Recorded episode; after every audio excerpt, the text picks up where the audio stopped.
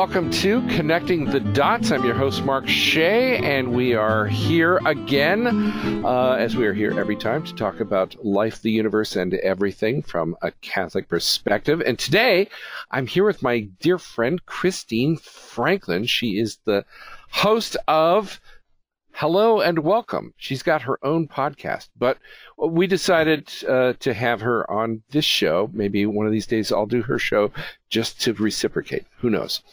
uh, but yeah, so we're here. Uh, thought might spend a little bit of time talking uh, uh, about uh, the what has I think the bishops have called it a moral catastrophe that has once again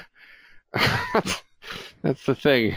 Again, it's like, are you kidding me? This again?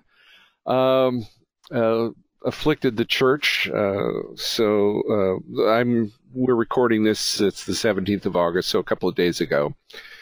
The uh, um, state of Pennsylvania, the Attorney General of the state of Pennsylvania, came out with a full report on six dioceses in the uh, state of Pennsylvania, where over the course of the last 70 years, uh, there have been 300 priests who have the the what the report reports on is I think 301 priests and uh, they document a thousand victims. So that's about roughly three people to each priest, although who knows what the actual proportions are. Uh, but the guy who gave the report said, This is what we've documented. He says it's probably thousands of victims. Uh, and you, you can go you can go read the thing online. Uh, it's it's sickening. It's sickening. It's just sickening. sickening. It's shattering. You don't read it if you are weak of stomach or cry easily. Yeah, it's it's it's horrible. It's just horrible. And as has happened in the past, uh, with the crimes go uh, cover-ups uh, by uh, again multiple bishops going back 70 years. Uh, and so that came out. the The response of the church has been uh, all over the place. There have been uh, uh, respectable uh, uh, responses, by and by that I mean uh, not only you know the the sad talk, which you're always going to get. golly, this is sad, and we feel bad about this but actual calls for reform and and serious uh, calls for reform, which mean I think at the very least we'll, we'll be getting into this. Uh, this has to be done by laity now. Um, the it, it, and it has to be done by the state. It has to be done by Caesar uh, because these guys have shown that they're not capable.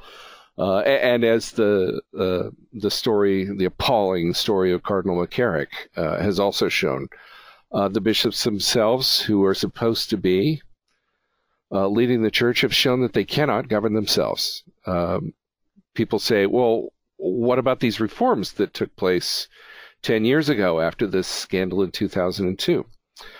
Well, what happened there, and it, it was there was a real reform. It's important under, to to see that that is true. Uh, so what you'll see, for example, in this report is that these are not things that have happened since those reforms were instituted because the reforms have really had an effect. They're now they're they're kicking these people out when the when the crime is committed. There's never going to be a time. I think that's really that's really important to say that again. Yeah. This is old this is old stuff. It doesn't make it any less bad or horrible. Right. But the reforms put in place, they are hopefully starting to work. Yeah, and know? so and we're not. a good thing. You know, we, you're always going to see, uh, as long as, and we're going to talk about this because I think this is an important point. You you will always see, whenever you put adults and kids together in any human social grouping, you are always going to see this kind of abuse occur. Uh, that's just a statistical reality uh, because that's what the human species does. Uh, there's always going to be a certain percentage of uh, the human species in any social group uh, that is going to uh, abuse the weak. That's just how it goes. The the key is what do you do when that happens, and what you mm-hmm. should do uh, is you get rid of these people. You know, you you, you kick them out and you put them in jail uh, and that should happen. Uh, the problem is uh, that these reforms, uh, as good as they, as far as they went, here's what the reforms did not do, and Cardinal McCarrick is the icon of the problem. Cardinal McCarrick was in charge of these reforms. And what he did was he made sure that they applied to subordinates but they did not apply to him. And hmm. so he he just he retained power. He went from you know glory to glory and remained a very powerful figure uh, in the church uh, until earlier this year, when finally uh, uh it came out that he himself had committed abuse. Uh, and so that followed almost immediately by this report has opened up huge wounds, and what it's brought to light uh, is the fact that the reforms are incomplete because the reforms never applied to bishops themselves. Mm-hmm. Uh, and uh, that means not only abusers like McCarrick, uh, but also, and this is just as critical, also uh, people who knew, people who protected uh, abusers, people who covered it up. Uh, and that's the great gaping open wound uh, in the American church for, and it's going to be, it will be in the global church. Uh, yeah. And it's going to be in the rest of the American church. This was six dioceses. There are 197 dioceses in the United States alone. Uh, and and you know, you just know that this is uh, it's all going to you know come out again in one diocese after another, uh, and and so you know here we are we're we're in a hierarchical church that's ruled by bishops who cannot govern themselves. Uh, and so what do you do? Well, you call the cops. That's what you do. You know, at this point, and, and I think laity are at the point where, you know, I mean, 2002, it was like shock. And now it's just uh, exhaustion. And yeah. And I, I, people are asking what what can I do? They're asking what can I do? What can I do? Yeah. And um, I had a guy on Twitter the other day say, "We need to do something about it." And so, right. well, what? Right. Say say what you're going to do. Are you going to just stop giving money to your parish? That's an but option. you expect to still receive the sacraments and sit in an air conditioned room and a heated room in the winter. Who's going to pay for that? You know, right. I mean, um, how you know how do you how do we as the lay people do something that actually will make a difference. Mm-hmm. I, I, think that's going to be a very important discussion. Yeah. I don't have that answer, and I'm not sure there's one answer. Right. I know that, you know, reform reform always starts with personal reform and conversion. Mm-hmm. And if anything, it's a call to conversion for everybody. Mm-hmm. For everybody, not that, you know, we're you know well we you know we're all sinners and so what they did it's not that bad. No no not that. What they they committed crimes they covered up crimes right. they hurt children. It's terrible. It's heinous. It's like there aren't words to describe how horrible and sickening it is. Right. Um but the same thing is what can i do? I can look in the mirror and make sure that i've been to confession and i'm praying and that i'm praying for this and Right. You know, another thing that, you know, I'm I just did a I recorded a podcast today that won't come out for Hello and Welcome. It won't come out until October, but I beg people, if you've been abused, come forward. Mm-hmm. And um, if you're afraid to, and you, or you don't know how, write to me and I'll call. We'll talk. Uh, you can tell me your story, and I will. I will help you find the person in your diocese you can report this to and be believed. Right. Because it's important that the garbage that we take out the garbage and we got to know where the garbage is in order to do that and for people to heal. Right. Um, so yeah. that's that's a place to start. If you've ever been abused by clergy ever and you haven't told anybody yet even if it was 40 or 50 years ago ask god for the courage to come forward add your story. Right. You know um, the And- darkness loves the you know evil deeds love the darkness. Yeah. And this is going to shine a spotlight right into the pit, Mhm. which in some ways is a good thing. in every way it's a good thing i mean paul this is what paul says he says It's uh, ugly, you know, but it's, it's- good. Paul says expose deeds of darkness.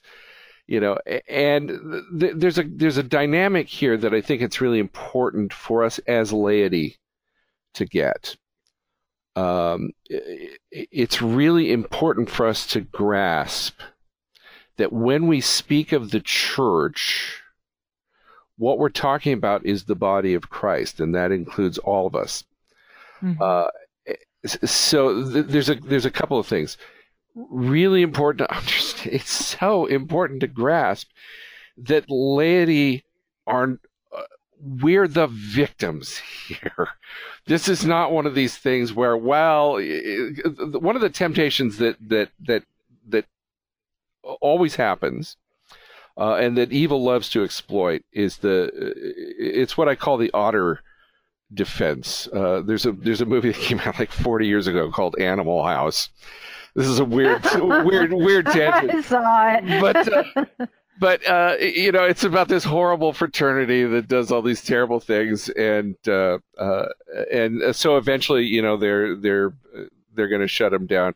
And Otter is one of the members of the fraternity, and he stands up to, to offer this defense that's just complete baloney. And it starts with, you know, well, you know, if we're at fault, doesn't that mean the fraternity system is at fault? And and if it's mm-hmm. a fraternity system, that isn't really the whole educational system. And isn't this an indictment of our entire society? well, you can say what you want about us, but I'm not going to stand here and listen to you badmouth the United States of America. And then they all get up and stalk out. And so there's Yeah. that that the desire of evil always is to anonymize itself. It wants to disappear. It wants to hide. And one of the principal ways it does that uh, in the in the Catholic Church uh, and in the and in the and in Christian culture is by this bunk claim that well well all have sinned really when you think about it. No. Uh, this was not the fault of victims. This was not the fault of laity. no. This was abuse by priests covered up by bishops. Who is responsible for that? The abuser and the bishop, not the victim, not the laity, not society in general. It was those guys. Uh, and we need, it's okay to say that because one of the things victims do a lot is they do blame themselves. Hmm and and and and don't do that. And don't let the people who abused you do that to you. Don't let people who hurt you say well you, you were really asking for it when you think about it. No. No. you're the victim. You did not deserve this. You did not have this coming. This is not your fault. You were not asking for it. It's not the way you dressed. It's none of those things. And and but we've seen that. And we've seen you know a, a couple of weeks ago one of the bishops uh you know wrote some letter or something i forget it was like a tweet or something but it was it was basically something about you know well you know in a society where we have abortion or contraception this is the sort of thing to expect no this was not caused by abortion this was not caused by contraception it was not caused by laity who ignored Humanae Vitae. This was caused by abusive priests and the bishops who protected them. Yeah, because look at all the people know. that aren't abusing. You know, we have con- we all live among the same. We live in the same culture. Right. People who live in the same culture, good priests, good bishops, good laity, people, men and women, aren't doing that stuff. We live in the same culture. Right. And we're inundated with it as much as anybody else. Right. So and, and so it, it's really important to share that. we don't share this guilt somehow. Is Right. that what you're saying? Oh, yeah. Yeah. and and Yeah. well, and the the thing is, is that when it when a huge triggering catastrophe like this happens, uh, one of the things that happens is people want to start. They've got their own hobby horses that they're riding, and so they go, wow, everybody's upset about this. This might be a good time to also target my hobby horse. Yeah, Yeah. that is well, really and people important to have me. a nat- you know, people have a natural desire to un- to make sense of it. right? And so you have your your paradigm of what's wrong with the world, what's wrong with the church, what's Right. wrong, wow, whatever, whatever. You're like you, you're calling it your hobby horse, but it's also just a natural human response to Right. catastrophe. I want it to make sense to me, right. and so you put it, you try to fit it into your paradigm. Right, right. And, and so we've Yeah. seen, you know, I was writing about this today. We've seen, I've seen, I have, here is what caused priestly abuse, uh, according to Facebook. Uh, it, it was caused by abortion. It was caused by not paying attention to Humanae Vitae, even though it goes back 70 years. It was caused by liberals. It was caused by feminists. It was caused by Vatican II.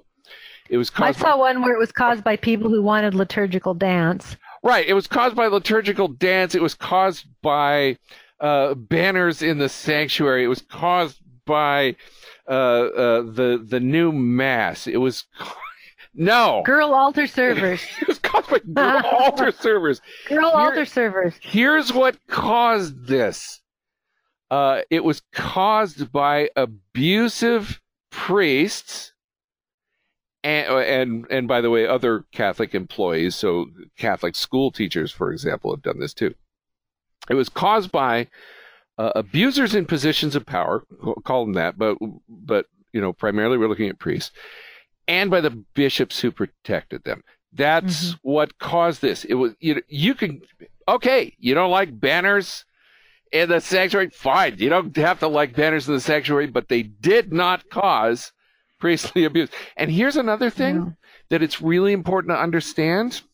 You know, uh, the uh, I, I'm not clear on the statistics, but the statistics seem to indicate that that uh, uh, a- a larger percentage of the abuse uh, was homosexual abuse. But here's the thing: also not caused by all priests who self-identify as gay, because this was men and women, this was boys and girls.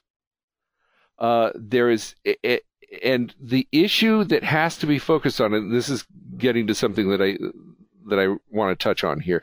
The issue that has to be focused on is abuse, not uh, uh, all gay priests, because Right. all gay priests did not do this. Some the of them- powerful preying upon the was- less powerful and getting away with it exactly. and and those in even more power turning the turning aside and doing nothing Right. Yeah. Or participating in it sometimes. Or, yeah, As, as in participating. McCarrick's case, you know. But uh, I- I had a I had a conversation with a friend the other day that I found really really helpful. Um, and it was kind of a it was a weird and surprising conversation. I was talking with a friend of mine. He's a convert, and he was you know like me. He was just hand wringing and full of anguish. And you know I had one friend. I had, I had one friend of mine heck who remarked the other day, she's also a convert, and she said, I have heard more swearing from Catholics in the last two days than I've heard in the last 10 years of my life. And I thought, yeah, that's true. But, but anyway, I was talking to this convert friend of mine, and he was, you know, anguishing about this and very upset.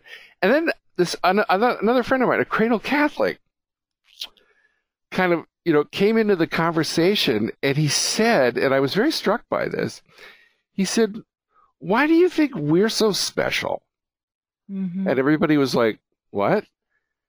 He says, What makes you think the Catholics are so special that this is not going to happen in our sociological group like it happens in every other sociological group? Now, it's important here to, to get something.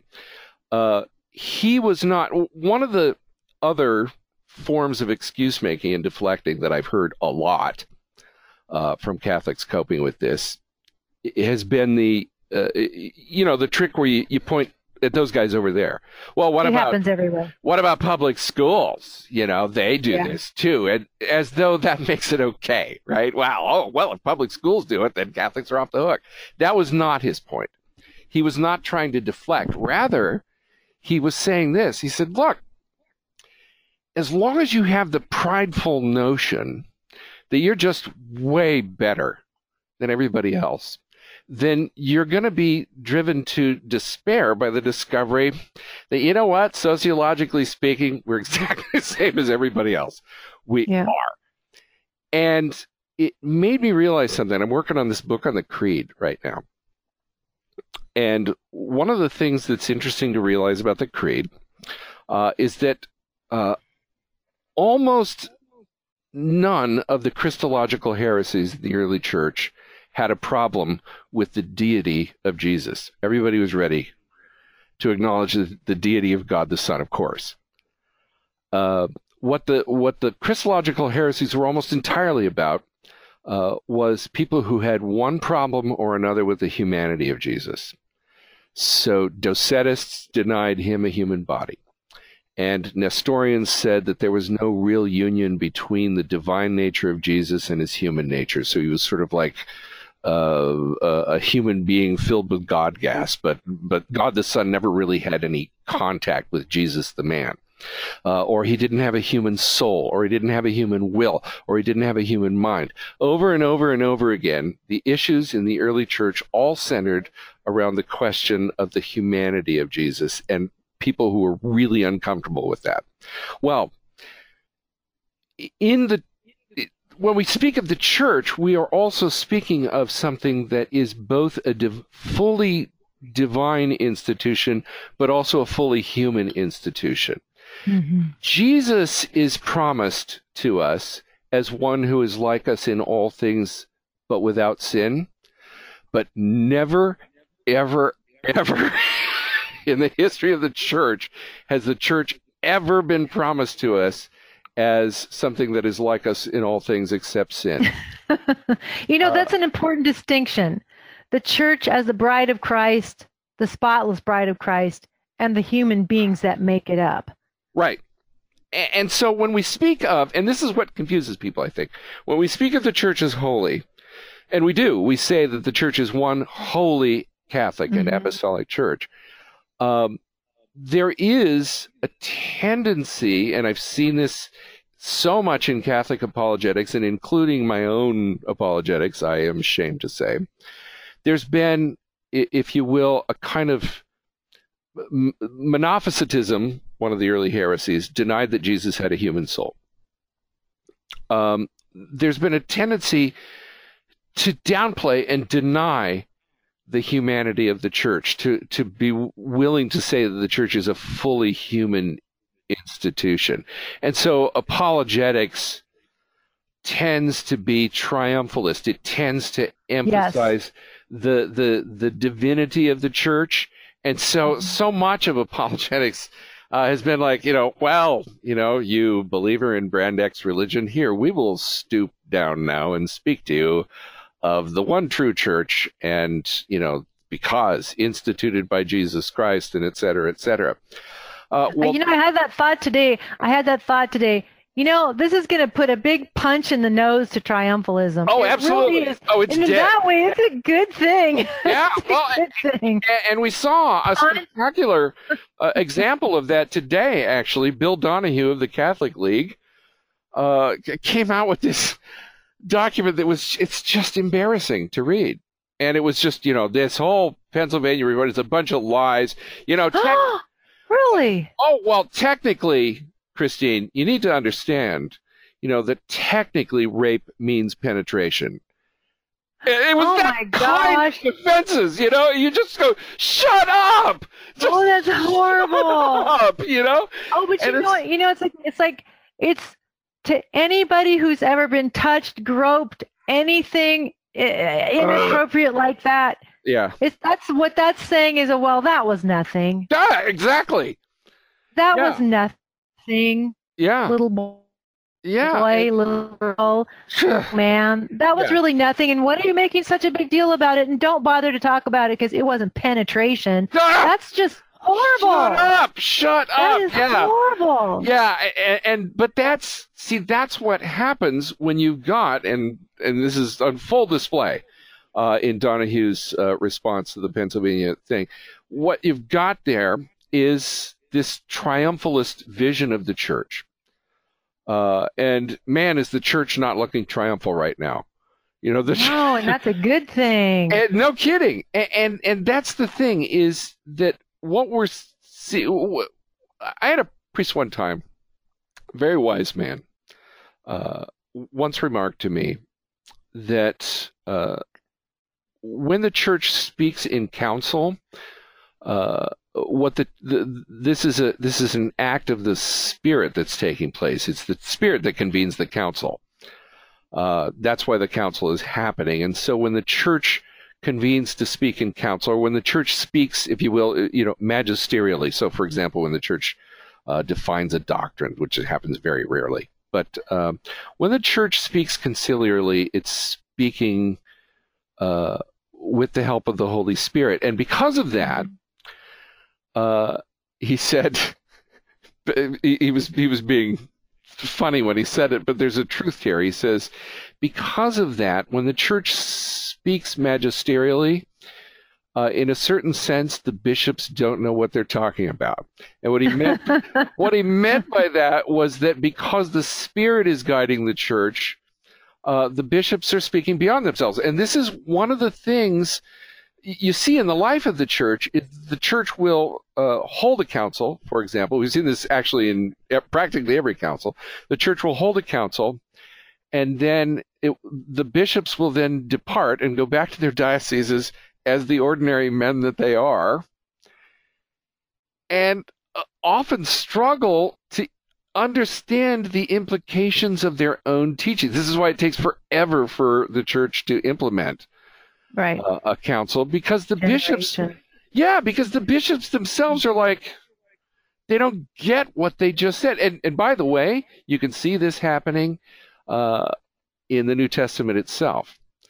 So you have Peter meeting in council, our first pope meeting in council at the Council of Jerusalem because the church is got this problem. Gentiles want to join the church. Do they have to become Jews first in order to become Christians or what? Church has to figure that out. They're, they're not sure. So they meet in council in Acts 15, uh, and the conclusion, articulated by Peter, uh, is a kind of dogmatic formulation. He says, No, we're saved by grace through faith and not by works of the law. Gentiles, therefore, don't have to be circumcised. They don't have to keep kosher. They don't need to do all of these other things. This is this is the first major development of doctrine in the history of the church. It's a revolutionary insight. Peter himself articulates it. Then, And then what happened? then once the council is over, Peter goes back to just being Peter. and he goes. and he gets yelled at. he goes to Antioch and he chickens out. Yeah. on this development of doctrine. The the Jews in Antioch and the in the church at Antioch go, "Why are you eating with Gentiles?" And he's like, uh, "I don't. Well, it's I. Well, I'm sorry." And he kind of backs down. At which point, Paul has to confront him, not with something new, but with what he himself already taught Yeah. at the at the Council of Jerusalem. And so you'll see this over and over again. Well, one of the one of the things that Gaudium et Spes uh, teaches uh, is, I think, one of the most staggering developments uh, in the. In fact, I would argue it's the most important development uh, at the uh, Second Vatican Council. Gaudium et Spes says that human beings are the only creatures in the universe God has created for their own sake. That's, of course, something that goes all the way back to the book of Genesis. We're made in the image and likeness of God. Mm-hmm. But the implications of that, that's the first time the church really articulates it in that way, is at the Second Vatican Council. Part of what the Second Vatican Council, of course, is responding to are the horrors of the 20th century. Right, uh, in which, yeah, yeah, in which human beings are made over and over again, they're made means to an end. So they're made means to the end of improving the species by the Nazis. And so we'll just kill all the ones that we've deemed are, you know, substandard. They're made means to the end of capitalism. Uh, so we're cogs in an economic machine. The church has already started to say, no, that we can't look at human beings that way, uh, that an economic system uh, that, that, that the economics is made for man, not man for economics. Mm-hmm. Uh, and has the same thing to say to capital to communism, by the way, that human beings do not exist for the sake of the state. They do not exist for the state of the revolution of the proletariat and all the rest of it. We are not means to an end. Well, here's the thing, and the, and the bishops are still only barely starting to get this. We are also not means to the end of the good of the church. Say that again. We are extrapolate not, on that. We we do not exist for the sake of the church. Right. Uh, so, what was the the excuse over and over again for telling victims to shut up? You have to shut up for the good of the church. This is for the sake of the church. It's going to be it's going to hurt the church uh, if this comes out. So say nothing. No. Now, can, I, can I, just not def- can I not de- I'm not deflecting, but I'm just okay, saying sure, that sure. I ran I ran into this as a, as a Protestant as well. Yeah. It was about the, the witness of Christ, you know, and and I mean sometimes maybe it's well meaning, but it, it's horrible because of of who pays the price. Right. You know, Jesus can handle it. That's the thing. God can handle Jesus can handle it if right. human beings besmirch his name by their sins. You know, right. he's he's gonna get over it. He he's God for Pete's sake. Right. But well, you know, and he didn't human do it. beings suffer. yeah, he didn't do it, and he human beings it. suffer it. Had the very I had this.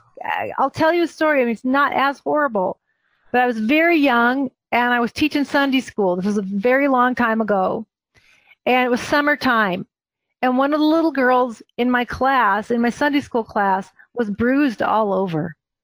Hmm. And she she be, she leaned over, and I could see she had bruises on her back and her rib cage, and her legs were all bruised. Not like you bark your shin when you're playing hard, but she was bruised in weird places. Right.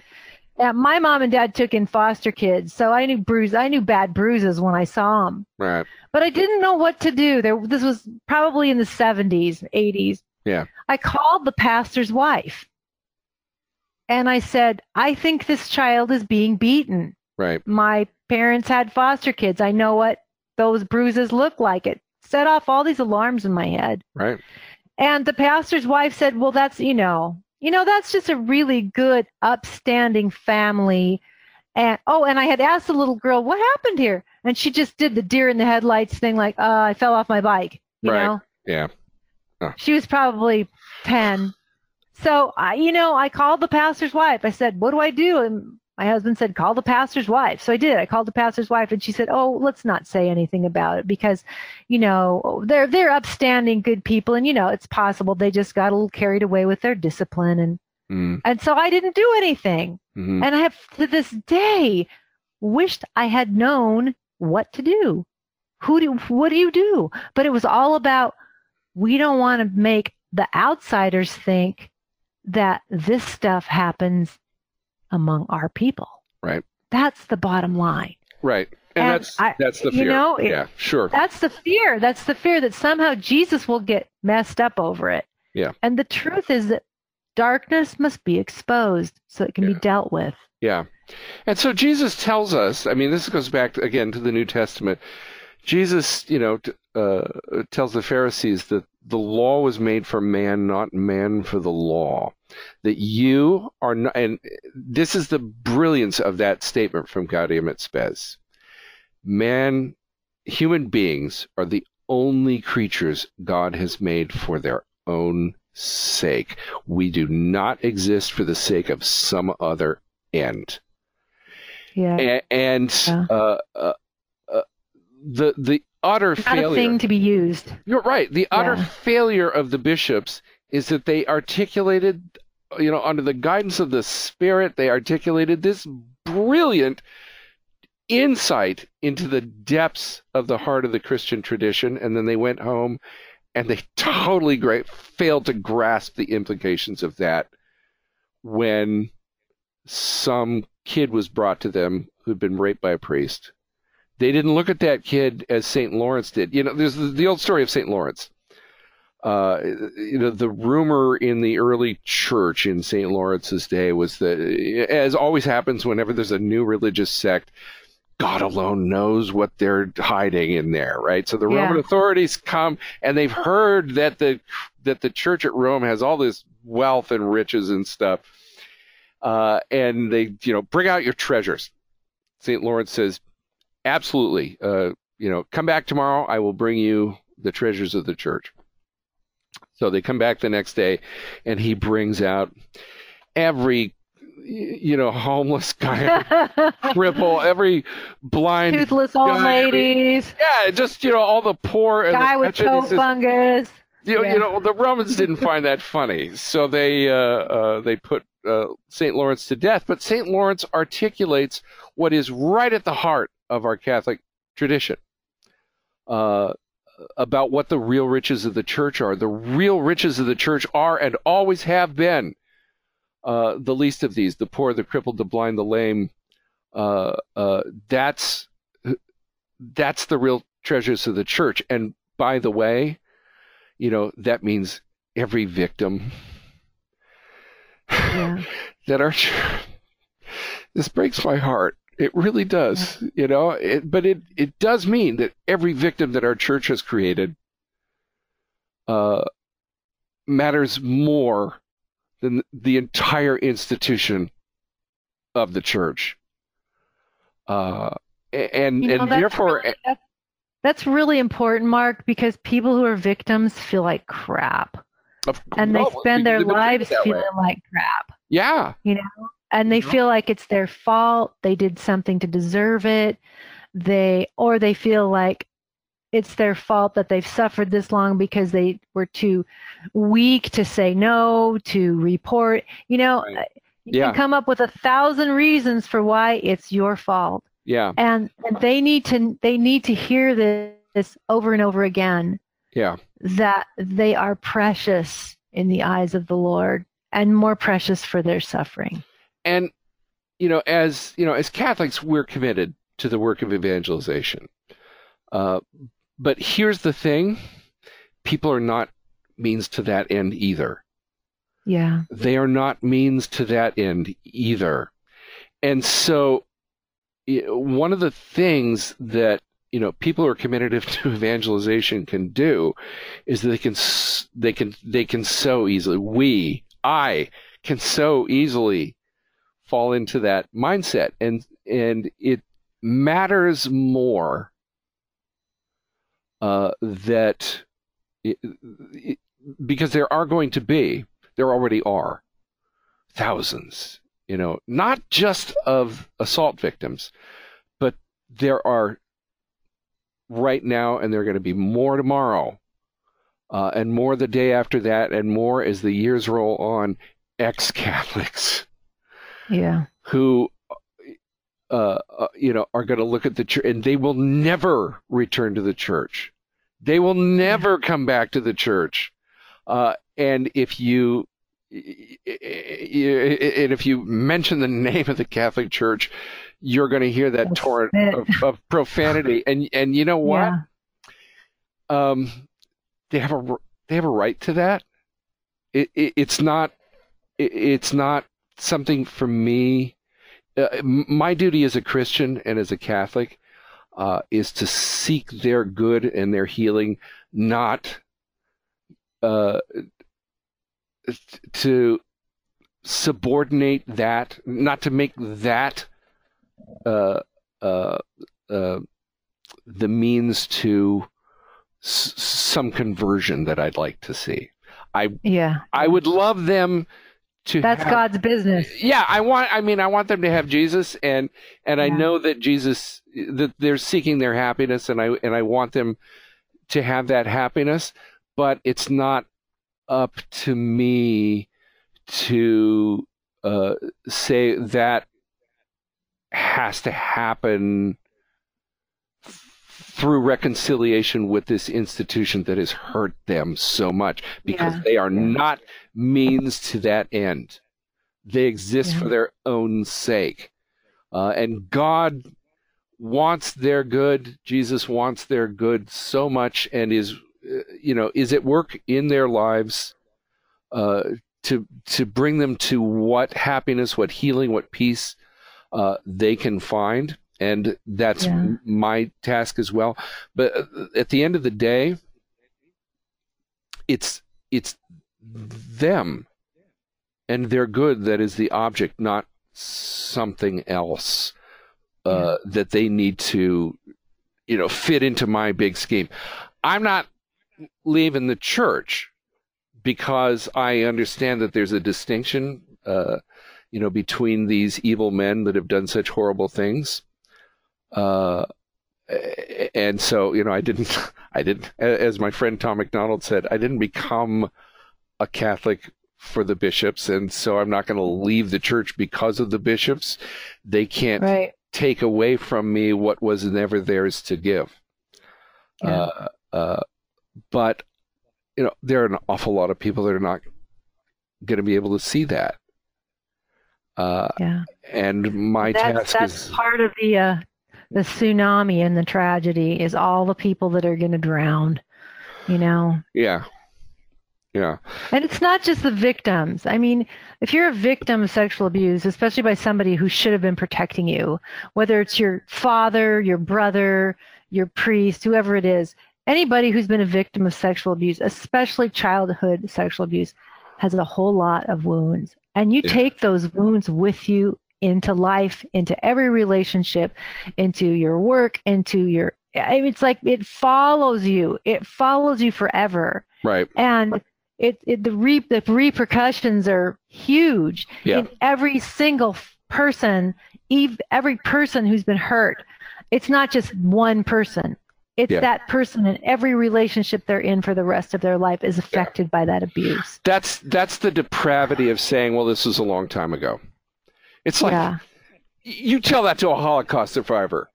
You know, Yeah. wow, what? It's been 70 years. Get over it. Um, Yeah. You never get over it. You you never ever get past this. And um, you know, again, when we say those kinds of things, what we're really doing, I think at the end of the day, is trying to subordinate those victims to some other end. I need to get past this. You need to be over this because I need to be over it. i need to be over this so you need to be over this yeah yeah yeah and uh, you know so what can we do well i think you're right that uh, we have to we need to be holy laity uh, yes we do be- because it requires holy people to deal with this Mhm. and part of the reason we need to be holy laity is because, um, frankly, at this point, the the, the healing. How somebody has to be holy well, but also, how did God? How did God heal rebellious Israel? Well, one of the things that he used was the rod of the Assyrian. Hmm um, uh, at this point, bishops who have participated in this, who won't leave, need to be in jail. And we, laity, staff all the cops, we own all the guns, we run all the courts, and we manage all the jails. And so we have options. Uh, and I think that that's one of the things. Now, it's not just us Catholic laity, of course. Uh, it was uh, the. Well, what you're saying is it's going to, eh, you know, what you're saying is the church can't police itself. Obviously, it's shown it that it cannot Right. police itself. Right. And so the now the secular civil uh, you know, authorities must get involved. Yes. And that's lay people. And that is perfectly biblical, by the way. It is Paul who tells the Christian this. And by the way, Paul's writing at a time uh, when, uh, of course, the church does not exist. At the time that Romans is written, the church does not exist in a democracy. Uh, it exists Mhm. in a pagan empire that's, and, and the guy that he's speaking about when he writes Romans is Nero. So we're not Nutcase. Yeah. but not talking about a virtuous person at all. And yet it is of Yep. Nero that Paul says that he is God's servant and God has put him there uh, to, you know, keep you on the straight. He says, you, don't. Are you afraid of Caesar's punishment? Then do the right thing and you don't have to worry about it. yeah. Now, that's not always going to be the case, as Paul's execution by Nero will demonstrate. uh, so, but but see, that's part of it. Is you know, we say, well, if we leave this to Caesar, then Caesar could abuse his power. Yes. So you should have thought of that Should have thought about that earlier. before you Should did have this. done your own policing. Well, he might jail some bishops who are innocent. He certainly Yeah. might. But you know what? Uh, it's a risk that I think we we have to take at this point because you guys have not done your jobs, and we've already seen the innocent suffer. And if some innocent bishops suffer as a result of this, well, you know, we'll cross that bridge when we come to it. Uh, but at this point, some guilty bishops really do need to suffer, and some guilty priests need to suffer. Uh, and reparations need to be made. You know, what reparations can be made? Well, we've seen, of course, payouts uh, to victims, uh, and money is a pathetic compensator for that kind of trauma. But something must be done. Somebody needs to pay the bills for psychologists, for therapists. Somebody needs to pay, you know, for the, to help. For the guy that's been on antidepressants since he was 17 years old and Yes. can barely work. And somebody has to pay funeral expenses for the su- for the suicides Yeah. caused by this. Somebody besides the family has to pay for this. And people say, well, this is going to bankrupt the church. You know what? Okay. We did fine when St. Lawrence just had, you know, a cop. Yeah. Uh, we Yeah, I heard that. On, somebody said that on Twitter. Twitter the other day, and my Twitter feed was like, "This is going to bankrupt the church," and I said, "Good, tough. Yeah. Too, too bad. bad." We'll figure it out. bad. We can meet They'll in people's houses, but Yeah. uh, um, it, it, something has to be done. And above all, of course, what has to be done, and we've had them, it's happened in the past. We've had holy bishops, they do exist. We've got them now, Yeah. you know. And some Well- of them may be, like you said, some of them may, some people may go to jail unjustly and be accused unjustly, and that will be a form of martyrdom, you know? Um, Yeah. But it's not, we, we can't be so afraid that there might be an unjust accusation or something that we let all these creeps get away. We Yeah. just protect them all because, oh, well, somebody might get accused falsely. Yeah. Well, well, you brought yourself to this because Well, you didn't police yourselves. And it's not like we don't have a court system, you know. I mean, You do. we will be able to sort the innocent from the guilty. It's not like that's impossible. Uh, but the thing I is, is that we've already we know who some of the guilty are.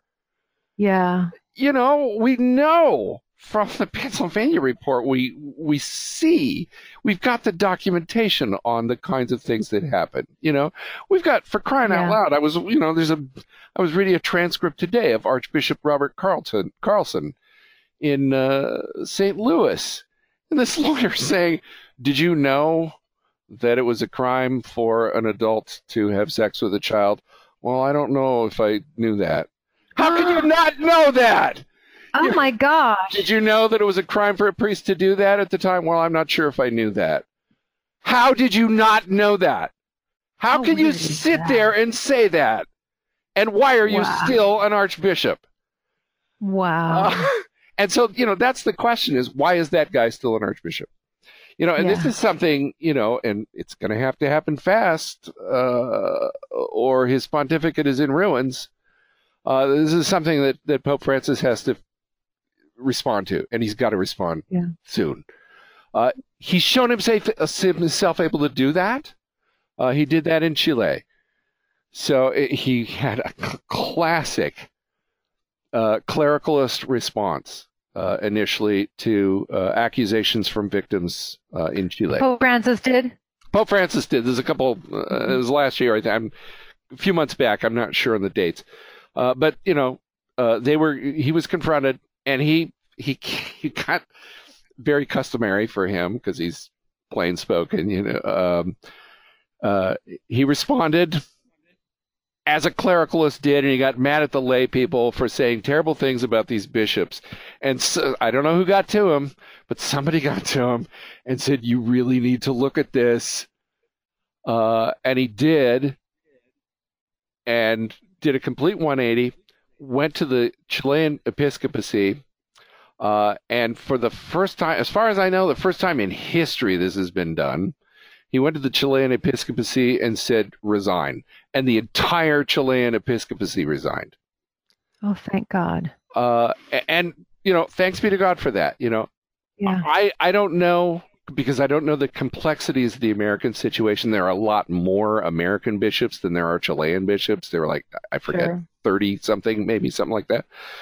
Um, but, uh, uh, he he needs to start acting. they, they, they, this is very typical for Rome. You know, a, a friend of mine once said, you know, when you look up the phrase rapid response squad, you're not going to see a picture of St. Well, Peter's. You know, I know it's it's true. But it's like it's like I look at it like this. So I, I don't I don't give up hope. I I never no. give up hope. But it is like turning an aircraft carrier around. Yeah. It is. And it's sad, but it's true. And I, I think one thing people need to understand is God has not abandoned us. The right. Lord is here. He is in the midst of this. It will take time. It will be ugly and get uglier. Yeah. But I believe good will come from this. I do too. It just won't happen next week. Right. just well, get that off your calendar next week. Church crisis scandals, all priests in jail by next week. No, it's going to be long, drawn out, and very ugly. It's going to be very. And ugly. like you said, the church is going to. People are going to leave the church. Yeah. Um, people have left um, the church. Pe- people have left the church, and people will leave the church. That's God's business. Yeah. That's God's business. Yeah. And like you said, people aren't to use, people aren't statistics for us to say, whoa, we've got a billion Catholics. Well, we might have less than a billion because of this stuff. And yeah. You know, every one of those is a soul. God's business.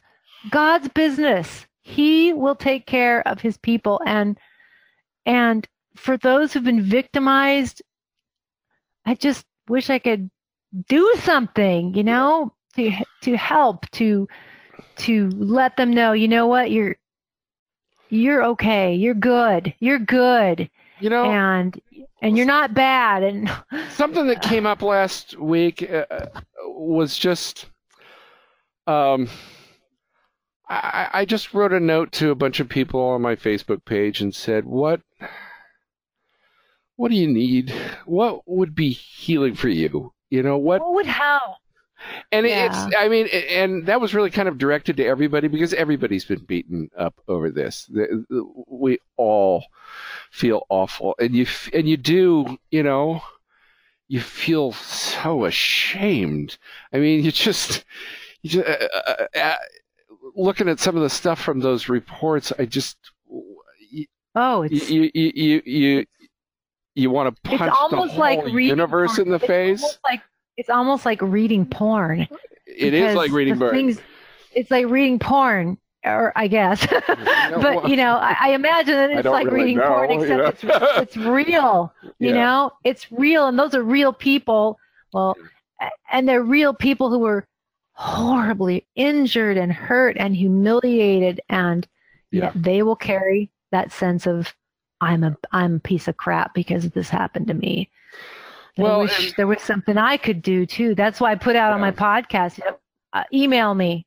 I will yeah. call you. I will hear your story. I had a conversation you know? earlier this week, and I think that it's somebody was asking, you know, the kind of the perennial question: How can you still be a Catholic after this? And yeah. uh, my response, much like Tom McDonald's, is I didn't become a Catholic because of the. God knows. No. I did not become a Catholic because of the bishops. I did not say, "Wow, awesome bishops! I I got to have me some of that." Uh, but uh, uh, the, the the thing about you know, I became a Catholic for one reason because I believe in Jesus Christ. Uh, and that I am convinced that Jesus has, in fact, uh, instituted the church. Uh, one of the things that he did when he instituted the church to make extremely clear the distinction between himself and the church. There's an identity between Jesus and the church. Uh, so when Saul is stopped on the Emmaus Road, uh, as he's off to go persecute uh, some of Jesus's disciples. Uh, Jesus says to him, "Why are you persecuting me? persecuting me?" Right? And so, yeah, you know, all I, think if you want to understand Paul, you got to understand those seven words: Saul, Saul, why are you persecuting me? Virtually all of Saul's theology can be understood as an attempt to unpack the meaning of those seven words. I think. Uh, and so Paul certainly, you know, Paul's the one that uh, uh coins the idea that the church is the body of Christ, uh, with Christ as the head. And so, yes, is there an identity between uh, Christ and his church? Absolutely. But at the same time, as we were talking about earlier, uh, the church is a divine and human institution, but never is the church assured that it will be without sin. Uh, the the reason the church is holy is because the Holy Spirit is the soul of the church, not because its members are. Uh, and so we are always we're the we are the ones being saved. We are not. We are absolutely not the saviors. Uh, and so we're the recipients of grace. God graciously sometimes makes us sacraments to one another. So you are a sacrament to your husband, for example, and he is a sacrament to you. Uh, and we act as little sacraments sometimes out in the world. That's why we receive the Eucharist, so that we can go out into the world as little sacraments to the world. But all of that is because God is being is being gracious to us. God is the dad working on the car engine and we're the five year old standing there and he says, Here, hold this. And he hands us a wrench. And we hold the wrench for a while. And he says, Can I have the wrench? And you give him back the wrench and he does something under the hood. You can't see because you're too short. And then he starts the car and it revs up. And you go, Me and dad fixed the car. That's how salvation works. That's what we're doing as Christians. And so you know, one of the things that C.S. Lewis said was that he was never more acutely aware of how inadequate he was uh, uh, as an evangelist and as a witness to the faith than when someone became a believer because it's so obvious unless you're dumb unless you're prideful it is so obvious that it is not you that did this that that yeah uh, you know, people become believers for reasons that are so inscrutable often. Uh, and we we're given the the ridiculously undeserved chance to be part of that process. Mm-hmm. Um, but isn't that cool? But it's not. but it's not us. And and the moment yeah. we start thinking about and talking about the church, uh, in this triumphalist way uh, is the moment that I think that we become incredibly false uh, to the truth about what the church is. The church is a sacrament, but uh, the church is not a is not the savior. Yeah. Uh, and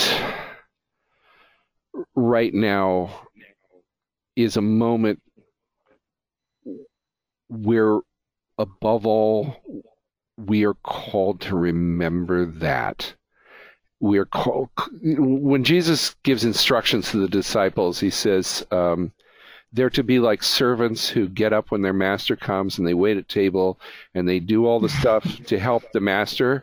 And then when they're done he says what you should say is we are unworthy servants. Mm-hmm. Um, we only did what we were supposed to we just did what we were supposed at, at most we did what we were supposed to. Big deal. Congratulations, you did what you're supposed to do. you know, you're not a hero, right? And uh, uh, that that spirit, I think, is so vital for for us as laity to recall because that's part of what it means to be holy. But right now, if I could speak to the bishops of the world, I would say that to them as well uh, that you forgot that you're supposed to be servants and you tried to make your flock into means to an end instead of realizing that they are the end. Yeah. You know. Uh, and you became politicians world without end instead of shepherds and dads. Yeah. Yeah. So, uh, for us as lay people, I mean, you know, practical steps, sure, uh, absolutely. Uh, we have to learn to be holy because at this point, uh, we're we're where change begins because the bishops have shown that they can't change themselves. Uh, it's going to be us and it's going to be Caesar. You know, that yeah. changes the church at this point until we get holy, self motivated bishops. Uh, uh, and they do exist. And, and, you know, God knoweth. You know, I know some priests who are just, I think that they're saints. I do too. Uh, I do too. Fantastic priests that I am so grateful for. And they, above all, are going to be bearing the brunt because, you know, uh, uh people are going to, they're just going to see the caller and hate him. Yeah, you know? they are. I, I, I, this happened to a priest friend of mine who's a good man. He walked into a restaurant and somebody yelled across the restaurant, "Hey, hey, priest, molest any little boys today?" Yeah, you know and this is this is that. very holy devout young man who is absolutely in love with his vocation and serves his parish and is chaste right. and i i mean he felt horrible and sure. They're they're going to really suffer because yeah. of the sins of their brothers you know and that's sad that's sad too we we have to go through this yeah it's not going to go away yeah so, yeah. you know, what are some takeaways? Like how how to live through this and survive it without saying, "Dang it, I'm throwing in the towel. I'm going to go be Methodist." I well, like their music better anyway. well, you know, uh, I think one of the things that is important. I was having a conversation about this with a friend of mine the other day. The thing is, the thing about a bishop is all he really is at the end of the day is a custodian of a tradition that he did not invent, that he does not own, and that will be there after he is gone. Um, the good news about that is that although he can uh, he can harm his own witness uh, by uh, being a bad bishop, he can't change the tradition. It's not changeable. Uh, Jesus is seen to that. Jesus saw to that when he appointed Peter and the apostles as the first heads of the church. You know, yeah. it was immediately obvious that, that these guys Uh, a bunch of knuckleheads. Yeah, they're knuckleheads, you know, and, they're and weak vessels and clay pots. exactly. Like, yeah, and so Paul describes the tradition as a treasure in a jar of clay. Mhm. Um, uh, and uh, uh, that's that's the case. So if we're if we're looking at at the church itself, at the faith itself, uh, the faith itself remains what it is. Uh, the church herself, the mystical body of Christ, remains what she is because we do not constitute the church. We are not the soul of the church. The Holy Spirit is the soul of the church. And so, you know, uh, the, this friend of mine was going, well, what if, you know, what if somehow their sins uh, pervert the tradition? I, I said, well, that's not, uh, you know, it's not like this is just like a new thing. yeah. Suddenly we're facing bishops that are bad. We've always had bad bishops, beginning with Judas Iscariot, who betrayed Mhm. Jesus, and Peter, who denied him, and all the others who ran off, you know. Uh, that's always been the case. And so, no, it's not possible. This is why the church is granted by Jesus himself the graces of indefectibility, which means that the church will not depart from the faith, uh, uh, and uh, infallibility. Uh, infallibility does not mean uh, that Impeccability. it doesn't mean impeccability. It doesn't mean sinlessness. And it doesn't mean that the bishops are smart. It means that the bishops are dumb. Uh, that's Yeah. why those graces are given. The reason that the the church is given those gifts is not because, golly, 2,000 years from now, some bad bishops might come along and pervert the faith. The reason those gifts are given is because the church would not, the gospel would not have lasted five minutes after Pentecost. Uh, it has always required those graces from Jesus to, and they're very minimal graces, to simply ensure that the gospel will always be available. It will always be present. It will it will always be preached. The graces of the sacraments will always be there, not because the ministers are good ministers, but because Jesus wasn't kidding around when he established the church. He meant it to be uh, a sacrament that would last until the end of time. And he keeps his promises. We Right. trust in the promises of Christ. Yes, and that's really what it comes back to. It's not a question of whether you can trust the bishops. It's a question of whether you can trust Jesus. Uh, you, don't trust the bishops. Right? if we've learned anything from this, no, of course you don't trust the bishops. Uh, but you can trust Jesus. Uh, I, I got to read this Dorothy Day uh, quote that you put up the other day. okay. Dorothy Day, that great servant of God who cared so much about the poor and was a convert herself. Yes. Um, she said, in all history, popes and bishops and abbots seem to have been blind and power loving and greedy. I never expected leadership from them. It is the saints that keep appearing all through history who keep things going. What I do is expect is the bread of life, and down through the ages, there is that continuity. Right. Yeah, it is Jesus who is promised to us uh, through the church, and the church keeps that promise, uh, uh, despite its incredible flaws. Uh, Yeah. But uh, it's not because the church is great at keeping promises; it's because Jesus keeps His promise, and and so that's you know that's kind of the weirdness uh, of the faith is that we. Uh, it is a communion of saints, and there are real saints in the church, by the way, not just dead ones either. Yeah, Uh, yeah. there are, you know, there There- there there are people I know today uh, who are phenomenal saints. I'm married to one of them. If I get to heaven, it's going to be because of my wife Jan. Me too. And, uh, Me too. I'm uh, married to one of them too. and, and so that's you know that's what the graces are all there for. The graces are there so that we can become saints if we'll just appropriate those graces and start cooperating with them and doing the things that we can do. Uh, St. Thomas More said the times are never so bad that a good man cannot live in them. Yeah. Uh, uh, and he lived at a time, you know, which in many ways, you know, in England at any rate, uh, but really all across, all across Europe, you know, it was the worst. Yeah. It was the yeah. worst. You know, c- compared to that time, things are great for us. You know, I mean, I'm not getting killed for my faith.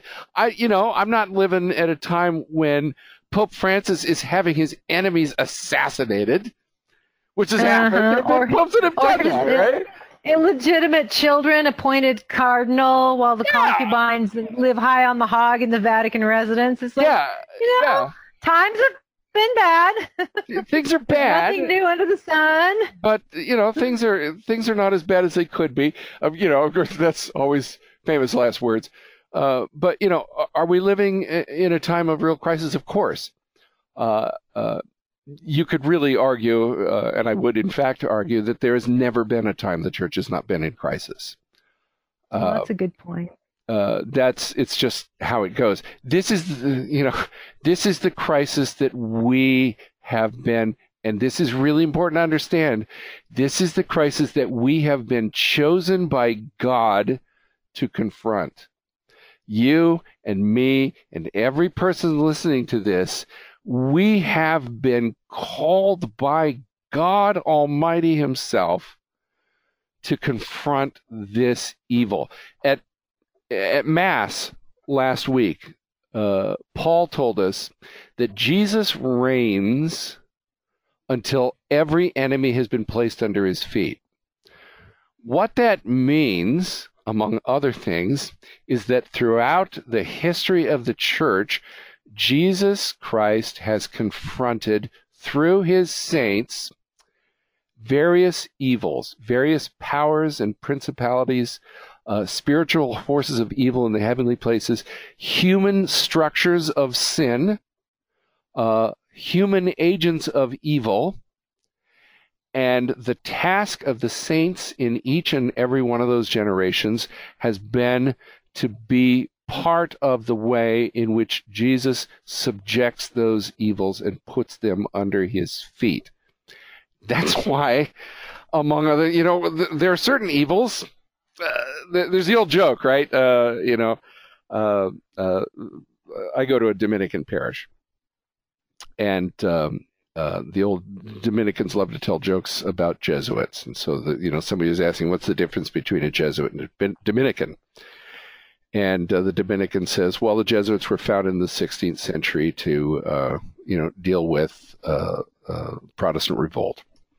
And the Dominicans were founded in the 13th century to deal with uh, Albigensianism. Uh, and he said, okay, so, you know, which do you like better? And the Dominican says, well, have you met any Albigensians lately? Um, dumb joke. But the point is that there are real evils uh, that the Albigensians really the Albigensians were a reaction to the to the the laxness and and uh, uh, crappiness of uh, French bishops. Um, but they also said and did things that really were extremely dangerous. Uh, so denying the good of the body, for example, and et cetera, et cetera. Uh, and one of the things that we're called to do uh, in every generation is to confront the evils that are given uh, that happen at that time. You know, there's the that passage from the Lord of the Rings where Frodo says, "I wish none of this had happened," uh, uh and Gandalf says, "So do all who live to see such times." But that's not for them to decide. What we have to do is decide what we're going to do with the time that's given to us. Yeah. Um, we have real resources as lay people. We have the grace of the sacraments. We have the capacity to say yes to the Holy Spirit. We have the capacity to confront evil. Uh, and that means, you know, cops and jail and handcuffs and prisons uh, in some cases. We also have the capacity to be agents of healing uh, to victims. We have the capacity to forgive evils given to us, uh, uh, dealt out to us by people who really did evil. You know, one of the points about forgiveness is that forgiveness is not excusing. It's not Right. saying, "Wow, he meant well." He did not Right. mean well. he, you know, he hurt you. He hurt your daughter. He hurt your son. Uh, when we're called. It wasn't to, an accident. it wasn't an accident. Uh, yeah. And so, it didn't just happen. Forget- oh, that yeah. just happened. Yeah. so forgiveness is not about saying uh, that the person who hurt you didn't really sin. The first thing that forgiveness presupposes is that they absolutely sinned. That's what forgiveness is for. Excuses, excusing things are for when people meant well. You know, you're on the bus and the bus lurches and somebody stomps on your toe. You don't forgive that. Yeah, you don't forgive that person because they didn't mean to stomp on your toe. You say, okay, Yeah. physics, I, I, I get it, you know. But it, forgiveness of sins is for real sin. It's for real evil, and God knoweth we are confronted right now with real evil. Uh, and it doesn't mean forgiveness doesn't mean no punishment Right. um, or you know, reparation. or, or reparation. Uh, you know that bishop. You know, uh, right now, I mean, there every layperson in the church uh, can say with all truth uh, that those corrupt bishops abused them. Okay, sure, maybe not sexually abused them, you know, but still, but they abuse their trust. But it's abuse, an abuse of trust. nonetheless, yes, we have Yeah. all been, as lay people, stabbed in the back. And therefore, we have every right to say this person needs to be removed from office. They need to be punished at law where crime is concerned. Uh, none of that means that uh, I uh, have no obligation to forgive. I could totally Yeah. forgive somebody and still see to it that they receive the punishment that they need. Uh, Yeah. And forgiveness is for us as Yeah, well. we as- need to forgive. Right, We, we- just you. We need to forgive. Y- y- right. And, and this is what Jesus tells us uh, uh, is that um, we must forgive. Uh, but the point about forgiveness is, you know, somebody once said, unforgiveness is like drinking poison and expecting the other guy to die. You know, this Yeah. is uh, just to name somebody. You know, C- Cardinal Wuerl did some appalling things. He basically paid a, a priest to not tell him what he didn't want to hear. Incredibly Hmm. enough. Okay, that infuriates me. And that means I therefore have something I need to forgive him for because I'm infuriated at him. If I if if if I'm angry at somebody, I got something I got to forgive. Um, but I don't have to pretend that it didn't happen. I don't have to pretend that I don't think he should go to jail. I think he should go to jail. And that's a good distinction. I think that uh, forgiveness, it's very important to define it. It isn't making excuses for the perpetrator of a crime. Yeah. It isn't saying the crime was less, the hurt was less. It's not saying I don't care anymore. You're It's uh, not saying I. It's not saying I feel all better now. Chris. Your uh, your microphone is making this weird buzzing thing. Oh, sorry. Uh, How's that? Better? no, it's worse. Uh, yeah, I'm not sure what's going on here. Oh, well, now it seems to have stopped. Hello? Hello? Well, perhaps this is a good time as any then to uh, uh, draw things to a close.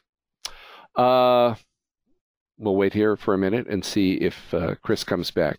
Well, in the meantime, some closing thoughts.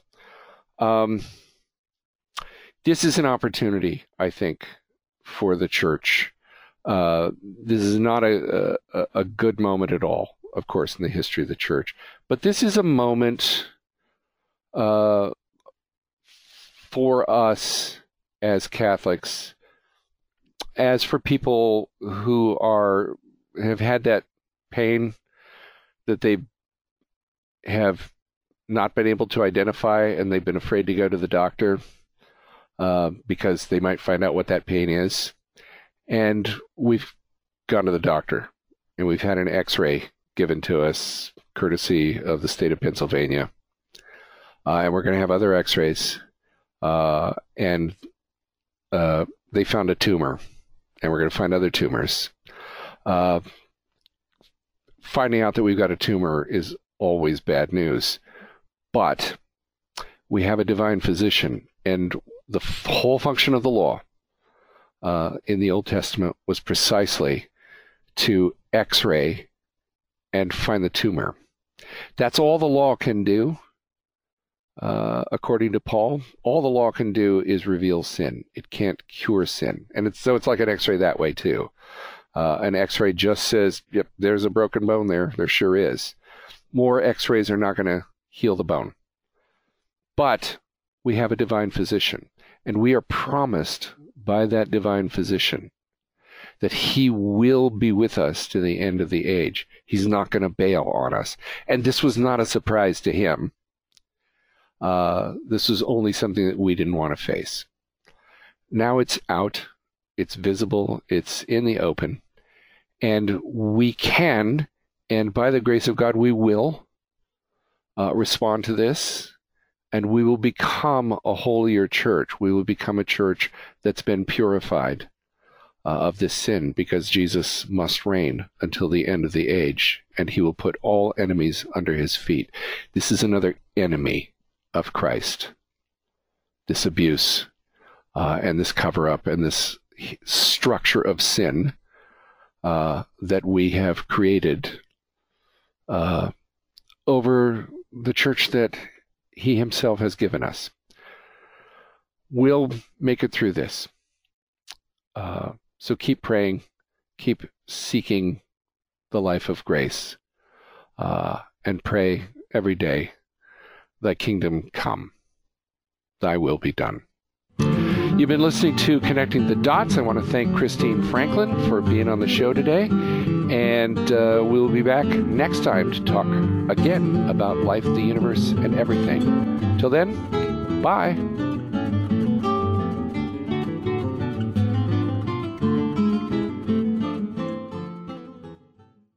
Introducing the redesigned CatholicSingles.com, featuring new ways that put the spotlight on the person and their faith, not just a profile picture. For the past 20 years, faithful Catholics have used CatholicSingles.com, and the reimagined CatholicSingles.com website is ready to help single Catholics take the next step in sharing meaningful relationships with other faithful Catholics. Remember, CatholicSingles.com for faith, fellowship, and love.